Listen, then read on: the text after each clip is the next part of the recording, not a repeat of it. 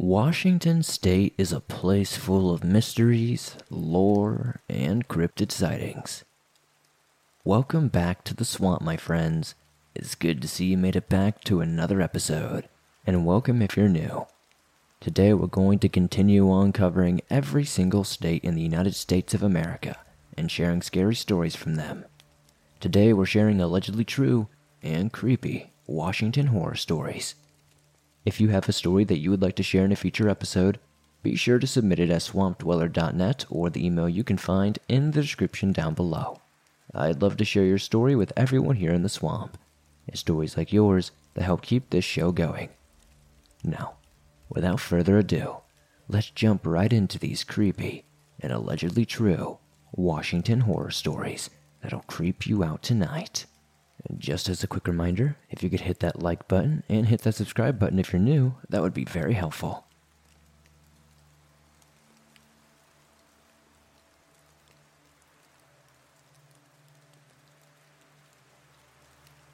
The year was 2006, sometime in mid August. We had been renting this double wide trailer on six acres of land for about three years now. The first year, nothing strange really happened at all unless you asked my mother. We've always been low income, so we were constantly moving, year after year, ever since I was knee high. So we thought we hit the jackpot when it came time to finding this new and very affordable place. We've had enough of the landlord from our last place. This new place was cheap, cheap enough for just some reason. I'm from Tacoma, Washington, and this new place was just too good to be true lots of land, it had a barn, a detract garage, and lots and lots of land. Oddly enough, the middle school I would be attending the following year after moving in was literally just across the road Cougar Mountain Junior High. The school district even eventually offered this landlord millions of dollars for his land, and he cautiously declined. At first, it really wasn't so bad. Really, the last residents did a real number on the place, though, however. Right off the bat, there was a large section of the wall cut out from the detached garage. A coffee can sized hole that went straight through the floor by the fireplace. A large pile of trash out back by the burn pit. A very leaky ceiling and, most alarming, candle wax melted into the carpet of the house and garage, which we finally figured out years later why. There was also lots of trash stuffed into the chicken coops, the trash remained there long enough for officials to stop and take pictures. Then the landlord finally removed it. Even after all of that happened, I don't wish to say scumlord, because this landlord obviously did enough and had enough on his plate. He was always around and active. I don't know, I just don't want to blame him, I guess. Although, there were things he just wouldn't mention to us, or anyone to that matter, and you can obviously tell he was very cautious about something. You can see he was obviously sweating something about our property. He only lived right across the ranch out back and a kitty corner from us. Anyway, it's been so long now, I can't quite remember when the paranormal stuff started. It was like things were gradually getting weirder and weirder up until the end. We had a rather big family.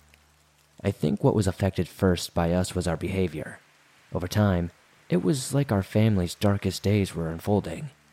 I'm not going to sugarcoat it. So much more happened than I'd really like to explain, and I can't cover it all without writing a book about it. We've had many dogs. I think things started really getting strange when they would bring back odd bones and things from the yard that we couldn't identify or justify.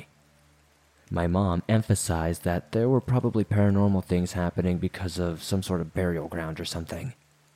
One time they dug up what looked like a monkey skull me being a rebellious 13 year old put it on the fence post by the main gate to look metal for my middle schooler friends. Everyone at school pretty much knew I lived across the street. We had one dog that would always get loose and come to school, and I was the one that had to chase him around the cafeteria and bring him back home. It would literally be mentioned over the intercom My name here, would you please come retrieve the dog? This happened several times. I wouldn't say I was the most popular student, or even infamously popular student, or anything like that. I admit then I was strange to mess with, and I blame it on the things that went on at home. For the longest time, this was my whole life, and it still haunts me to this very day. I'm 27 now, and I literally just had a dream about that property last night about the strange things that happened there. My whole family was affected, and I'm the only one who has the guts to talk about it. Me and my mom, anyway. I've never reported what I've seen. Also, over the years, I've tended to tell less and less. People just think I'm crazy, but I know now seeing is believing. That's the moral of the story here. If only people saw it for themselves. Everybody's so scared and everybody dismisses it for the sake of their own mentality.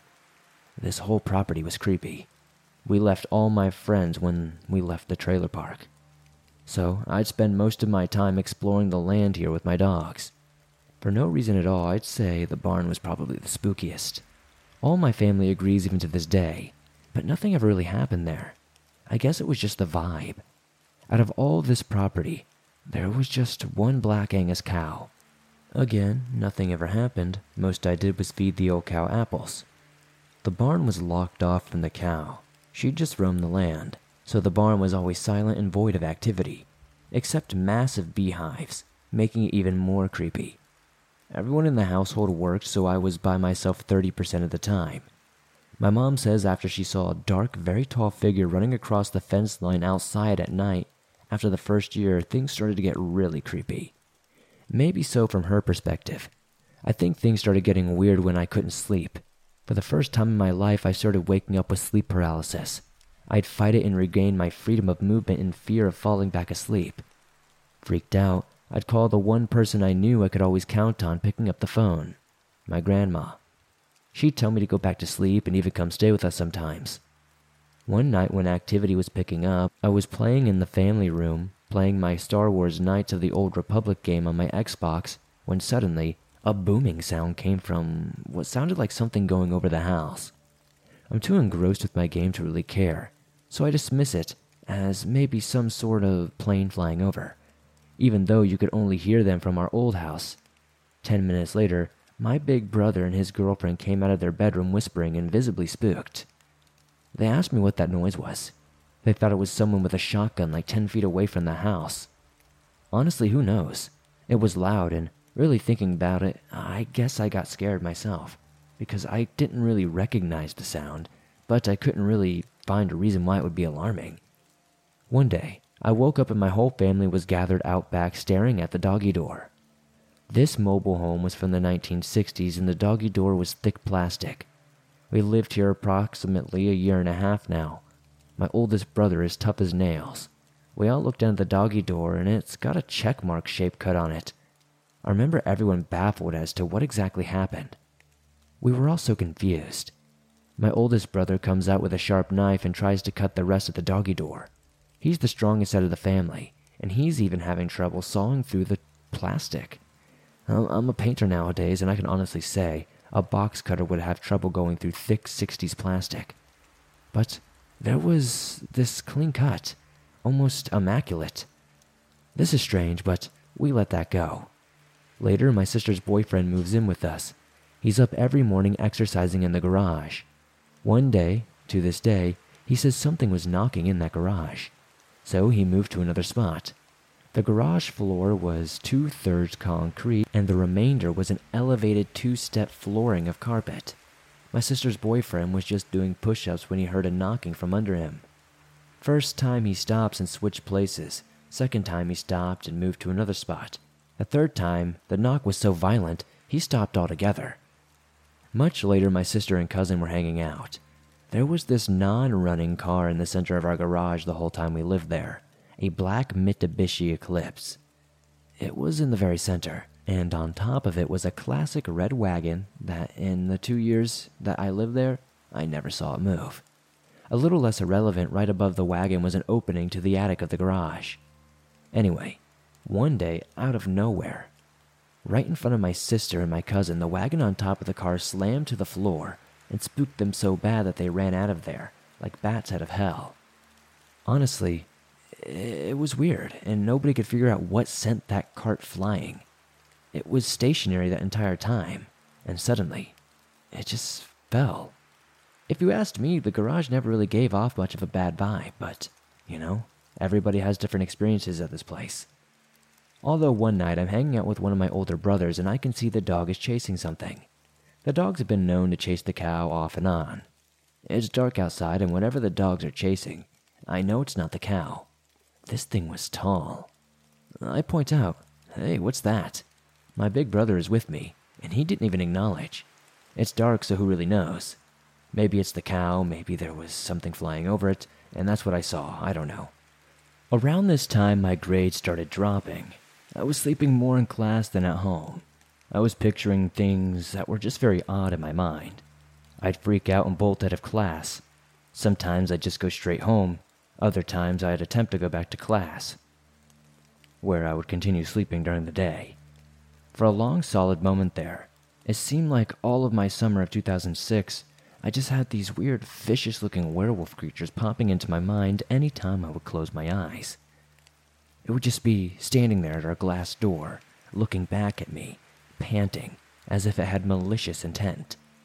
It would never actually enter the house. It would just stand there looking back at me, looking like something out of the underworld movies. Honestly, that is all I can say was on my mind. I would like to say it was just in my imagination, but uh, it's hard to say these days.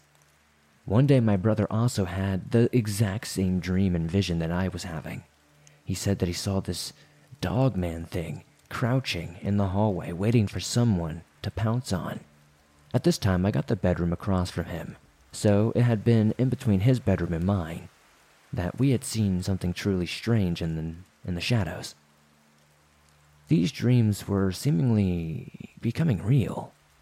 We would see these werewolves and these outlines of werewolves in our dreams, but in that hallway between our rooms, we both swear out of the corner of our eye we would see the silhouette of something that looked like a werewolf. The landlord was honestly probably trying to hide something. I, I don't know. I know that there were kids that I've heard rumors from that said strange things happened on that land. I could find a little bit of history on it in public records, but nothing crazy. Honestly, I've heard of a lot of Bigfoot sightings and other things like that here as well. I've even found some things that look like Bigfoot footprints. I would love to know if anybody has any idea if this land is potentially haunted or if all of these happenings on this land are just strange occurrences or coincidences. I'm sorry if this story was a little boring and a little jumbled, but thank you for sharing it if you do.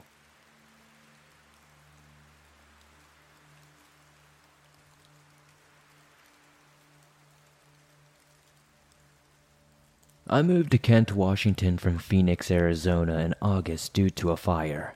I bought a car online and flew into Seattle to pick up my SUV. My boyfriend and I got into an argument, so I left my car in a parking lot in Kent, Washington, and took my keys. I got hungry, so I ordered Chinese food. Well, uh, I wanted to go pick up my Chinese food in the plaza across from where my car was, and ended up in the wrong plaza. I walked into the wrong business and sat down at a booth waiting for my food. Like an idiot, I'm still waiting, and the lights go off, and I'm still sitting there. Now, what I heard is something I will never, ever hear again in my life, and I'm still losing sleep over this. I know what I saw and I know what I heard, and no one listening to me ever believes me, not even the police officer I reported this to. Uh, I swear I could hear from the back what sounded like people being tortured, a child screaming, from below the booth and, and above this restaurant, this wrong restaurant that I was in. I slowly got it quietly, as there was a light on in the kitchen. I walked over to the door to see if it was still unlocked, and it was. I banged on the kitchen window and told them I'll be back tomorrow with the police, as I know what the hell is going on here. I slowly back up to the door as I know it's unlocked, and this guy is following me out to the door, and he's on his phone. By the time I get to the middle of the parking lot, I'm surrounded by all kinds of people. They're wearing what looks like hoods and dark clothing. I go as fast as I can and haul past them into a homeless camp in the woods. I know where to go and saw them pass me. There were nine men in total chasing me. Now they know I know what's going on. At least, uh, I don't know exactly what it is, but I'm pretty sure there's some sort of human trafficking thing, and I probably found their location. I brought the cops back the next day and I was charged for trespassing and permanently banned from the property, in which I guess I don't really mind. I had to tell somebody, and the next day I did, and I did not know somebody was listening to me at the same time. A man from India overheard my conversation and asked if he could talk to me in private, in which I told him we could. He told me what I heard is exactly what I heard, and that I am to keep my mouth shut. They looked at me with a face of fear. They told me that I was in danger, so I fled to Oregon. I stopped at a truck stop to use the bathroom, and on the bathroom stall wall was an 1866 number for human trafficking and I called it immediately crying because I was horrified of what I had heard.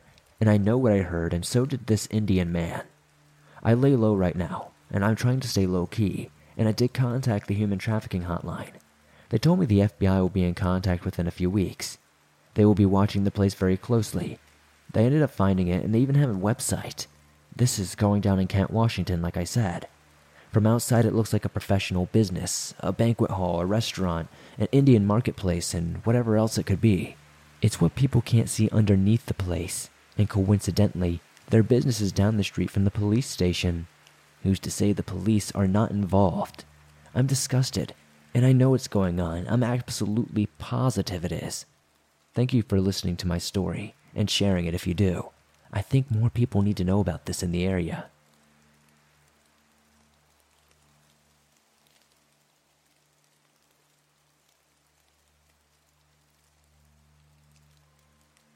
So, I've sent you a few of my stories in the past, but I decided to send this one because I recently told it to one of my friends, and his reaction surprised me.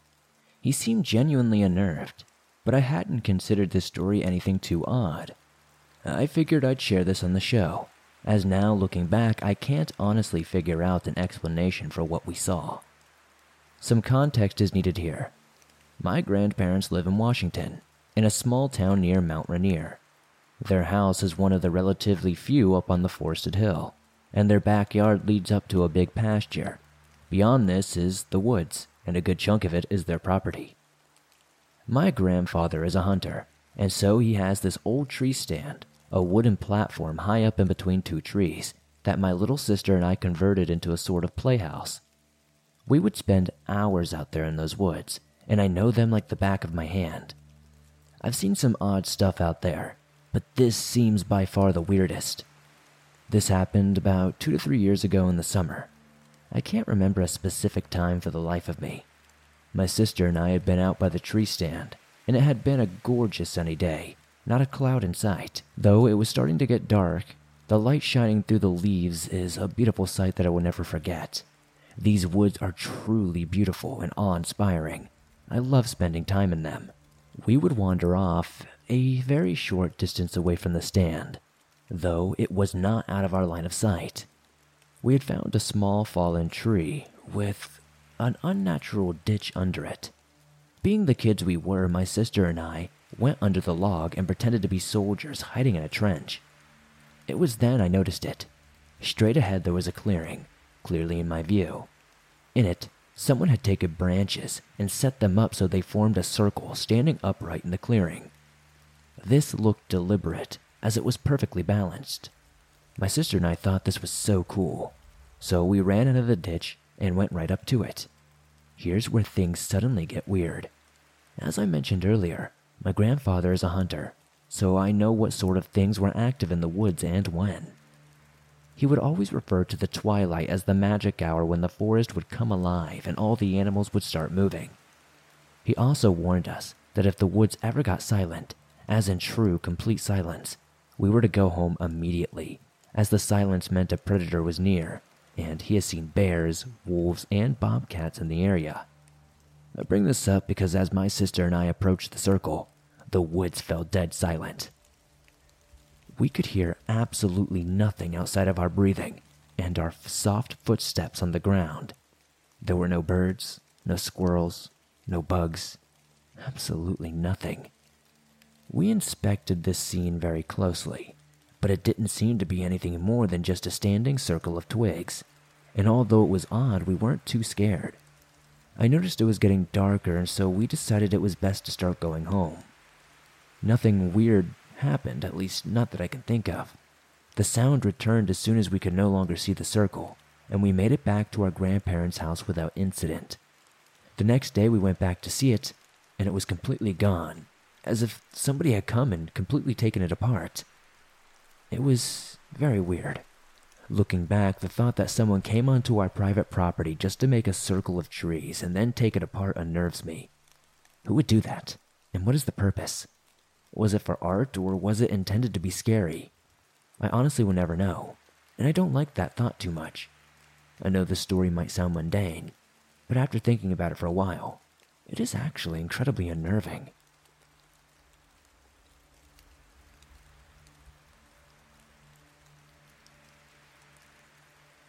I live with my family here in Spokane, Washington. One Friday after school, my dad picks me up and my little brother up and tells me we must head over to Sprague Walmart to pick up a few odds and ends for the following week. I was excited just to get home so I could start my weekend already, but I didn't mind going over to Walmart with him, since I figured I could puppy dog eyes him into buying me a few extra sweet treats for me to enjoy. That and the alternative was to walk home, and since it looked like it was going to rain, I'd know I had chosen the better option. So we wandered around Walmart for a little while, talking about how school is going and what our family plans for the weekend are.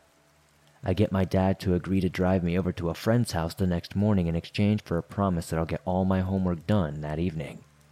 A small price to pay, since there's no way I'll be able to get over there on my own, since she lives on the other side of town. So we get checked out, we wheel the stuff out to the car and load it up into the trunk. And then we get ready to leave. But while we are driving out of the parking lot, a woman just sort of appears out of nowhere and stands in front of my father's car. She's wearing a red and black snapback with red hair falling out from under it and a t shirt that says love on it, with the O styled as a heart. Her clothes aren't dirty or anything, but she looks seriously methed out. What few teeth were still in her mouth were all yellow and rotten, and her eyes were just faded, like there was nothing behind them, no thought or reason whatsoever. Then she'd just starts saying, This is my car, pointing down at the hood like, How did you get my car? At first, my dad is polite with her, and I can tell he's in no mood for messing around. He's all like, Nah, lady, this isn't your car. And, You must be mistaken, but please move out of the street. Thank you and I can tell from the tone in his voice that he's about to get mad with this lady real fast. But she will not move. She just stands there blocking our car and saying that this is her vehicle, repeatedly. That's when my dad turns to me in the back seat and asks if my phone has battery. I tell him yes, and he tells me to start recording what's happening in case we need evidence to show the cops. My dad gives the lady one last chance to get out of the way, and then he loses his temper completely and starts barking, saying something like, Get your ass out of the way. The meth head in front of us, this lady, starts freaking out. She starts saying stuff like, I just want to talk. I don't want violence, but I need to know how you got my car. My dad starts screaming at her again to get the hell out of the way, and eventually she does, and we drive along thinking the whole thing is over, and it was just some crazy, drugged out meth head with delusions. But the situation, sadly, does not end there. We got to a set of traffic lights further down the road, and someone else then steps in front of the car. This time it's a guy wearing a dark jacket with short hair and a mustache.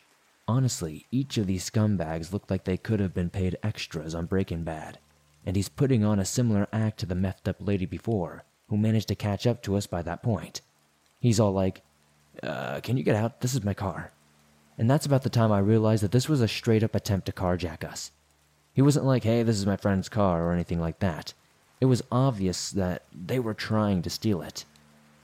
They thought that they could coerce some naive stranger out of their car. How dumb's that? The guy in front then puts his hands on the inside of his jacket, like he's about to pull out a gun or something. But still, he remains all calm, like, just talk to me, dude. This is my car. How did you get my car?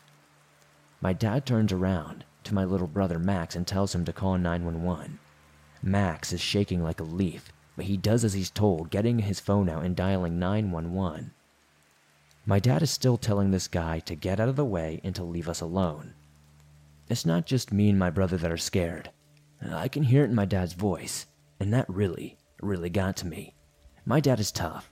Like to me, he's the strongest man in the world, and up until that point, I had never heard his voice go like that. It's something that I don't think I'll ever forget. So as soon as Max had the 911 dispatcher on the line, My dad takes the phone off him and starts explaining the situation to the person on the other end. As he's doing this, some guy with a beard, sunglasses, and a blue hoodie then starts walking over to the driver's side. My dad tells Max to lock his door, but because he's on the phone, he's slightly panicked by this point, he forgets to lock his own. So this blue guy managed to open my dad's door, all calm, and asked, What are you doing? This is her car, while he points over to the methed out lady. My dad then replies, all polite, that this is not her car, and then tries to shut the door again. The guy flips out, trying and failing to pry the door open again before my dad shuts it, screaming, Get out of here! Get out of my car! While kicking the driver's side door. If they would have just came up and tried to carjack us, that would have been bad enough. But the mind games they were trying to play with us, that was just downright scary. Like they expected us to be like, oh, I'm sorry, I didn't realize this wasn't my car, and just give it to them. God, thinking about it makes me so angry. But at the time, all I could do was burst into tears as I filmed the whole thing. Right then, some other meth head appears at the passenger side where Max is sitting and starts banging on the side of the door. My dad starts trying to drive around the gang that was now surrounding us, and the dark jacket guy then jumps on the hood of the car while the other starts smashing a bicycle into the passenger door. My dad then seizes the opportunity and drives off down the avenue, with one of the meth heads still laying on the hood. He's driving slowly, talking to the 911 dispatcher the entire time, careful not to drive too fast in case the guy on the hood falls off and accidentally runs him over. But the next thing I know, there's this big roar of an engine that sounds to our right, I believe. And the guy in the blue hoodie is on some sort of motorcycle, revving the engine and preparing to give chase. He's pulling up alongside us every so often to shout, Slow down, slow down, let the guy off. And Dad realizes he's talking about the guy lying on the hood. My dad slows down for like two seconds, and the guy in the hood, who has obviously realized what a stupid situation he's gotten himself into, rolls off the hood and runs over to the sidewalk to escape what could have amounted to serious life changing injuries. Not that he didn't deserve it. It just didn't really need to happen, honestly. We'd rather see them in jail or something, not dead. After that, the biker guy stopped following us, and we got home safe without anyone getting hurt. I was still crying as we pulled up outside our house, and even Max was really shaken up, when he's normally so cool and nonchalant about everything. But I wasn't crying out of fear anymore. It was just pure relief and gratitude that my dad handled the situation so well and kept all of us safe. We all hugged it out when we got inside, and my mom panicked, wanting to know everything.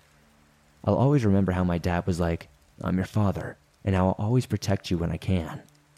I don't think I ever loved him as much as I did in that moment. I don't really want to go into detail about the interactions we had with the cops afterward. They insisted it was all just a misunderstanding, but anyone who was there would know it was so much more than that, much more sinister. Those meth heads were trying anything they could to slow us down and get us out of our car. And I know using that term might give off the bad taste to people about addiction and such, but this is not meant to be harmful or offensive to anybody going through addiction. These people were clearly on some sort of drugs and were trying to do something very sinister in an attempt to probably get more drugs, and that is why I called them such.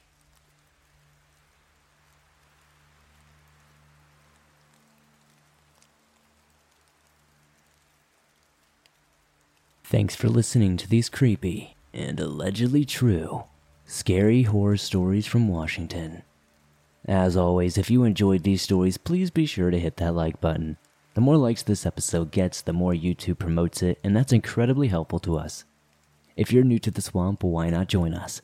Hit that subscribe button and turn on notifications to never miss a new episode as I upload them nearly every single day, and all things natural and supernatural.